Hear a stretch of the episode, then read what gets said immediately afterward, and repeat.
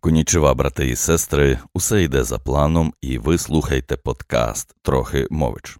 Розповім вам сьогодні Customer Johnny, шлях клієнта з висновками по комунікаціях. Там спочатку буде про кліщів та аналізи крові, а десь всередині перейдемо до розбору польотів і буде користь. Мушу усю передісторію викласти для повноти клінічної картини, щоб ви побачили логіку думок, суджень, рішень та вчинків. Це й допоможе зрозуміти врешті, до яких інколи глибин варто докопуватися під час якісних досліджень своєї цільової аудиторії. Якось напав на Трухімовича кліщ, отой звиклий, який живе у наших парках, підступно так напав і причаївся. Поки Трухимович роздуплився, то кліщ вже добряче напився крові. І що ж його робити? Нагуглив я, що треба їхати в травмпункт виймати паразита.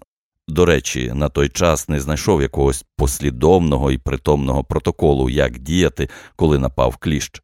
Хоча кліщі це сезонне явище у наших широтах і щороку в парках з тими кліщами борються. Але може я погано шукав, і може вже зараз є, бо трапилося це зі мною років 3-4 тому, якщо не більше. Приїхав я на Топольну, а там по стінах про кліщів написано обережно кліщі. Ну, думаю, хоч лікарі знають, що його робити. Травматолог витяг кліща і каже, що можете його викидати, він нам уже не потрібен. Потім я щось знову сів гуглити і дізнався за борельоз, хворобу лайма, що бляха той кліщ може бути носієм борельозу і заразити мене. І тому кліща, відлученого від тіла мого і крові моєї, треба здати в лабораторію особливо небезпечних інфекцій на аналізи, щоб вони сказали, є в ньому борелії чи ні. А кліщ де? А кліща нема. Травматолог мене таки підставив. Чого він мені не сказав про оні, особливо небезпечні інфекції? Виявилося, що є план Б. В лабораторії сказали: ну, якщо кліща ви не впильнували, несіть свою кров, зробимо аналізи і побачимо, заразний кліщ був чи ні.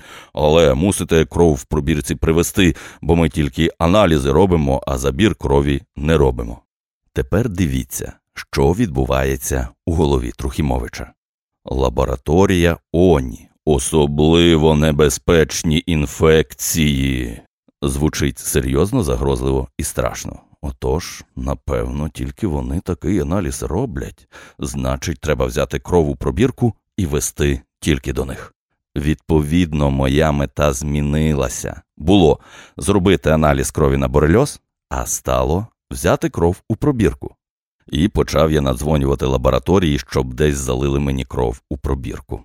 Були серед операторів такі, що відповідали мені таким нудним голосом, ніби я своїм дзвінком перервав якусь дуже важливу їхню справу. Я просто кидав слухавку. Тому будьте привітні і буде вам клієнт. І що я в них питав? Вірно, чи можна просто взяти кров? Ще я зауважив, що шукав я послугу, власне, по лабораторіях, а не медичних центрах, хоча і в медичних центрах аналізи роблять. О, сила перебування в ніші і постійної реклами на бордах, сітілайтах та в інтернеті.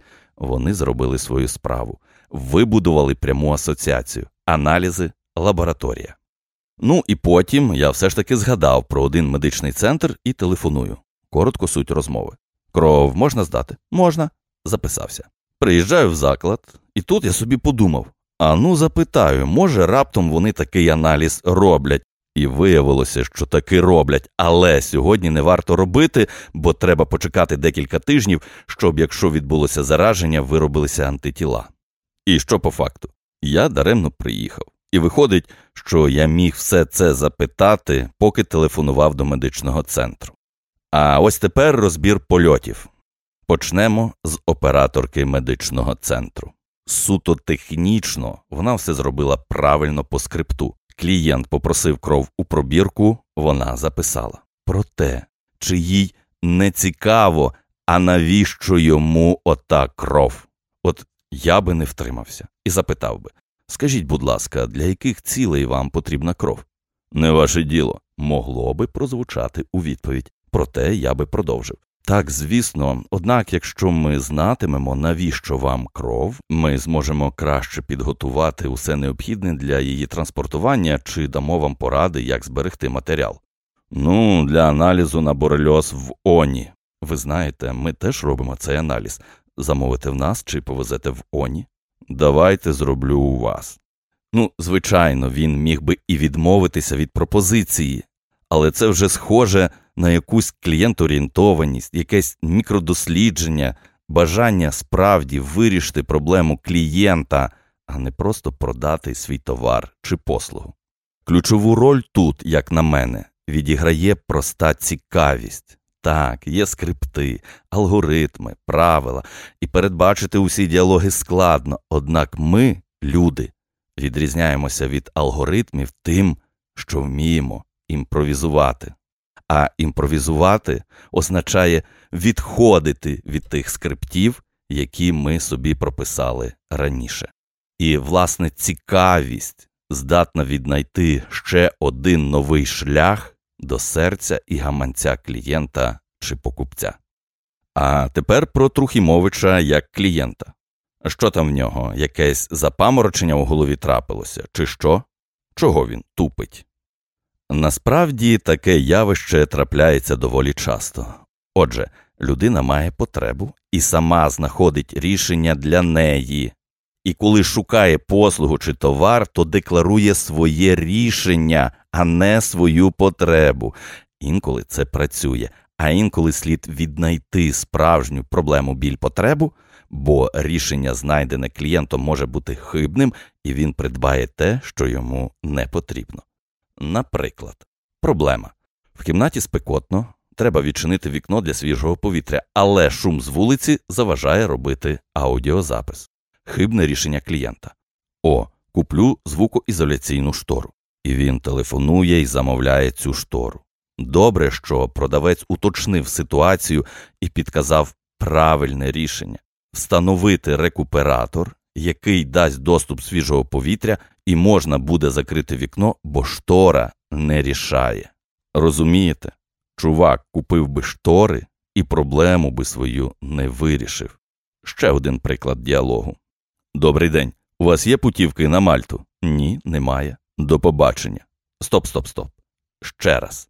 Добрий день. У вас є путівки на Мальту? На Мальту? Перепитує оператор і бачить, що таких путівок немає, і тому цікавиться.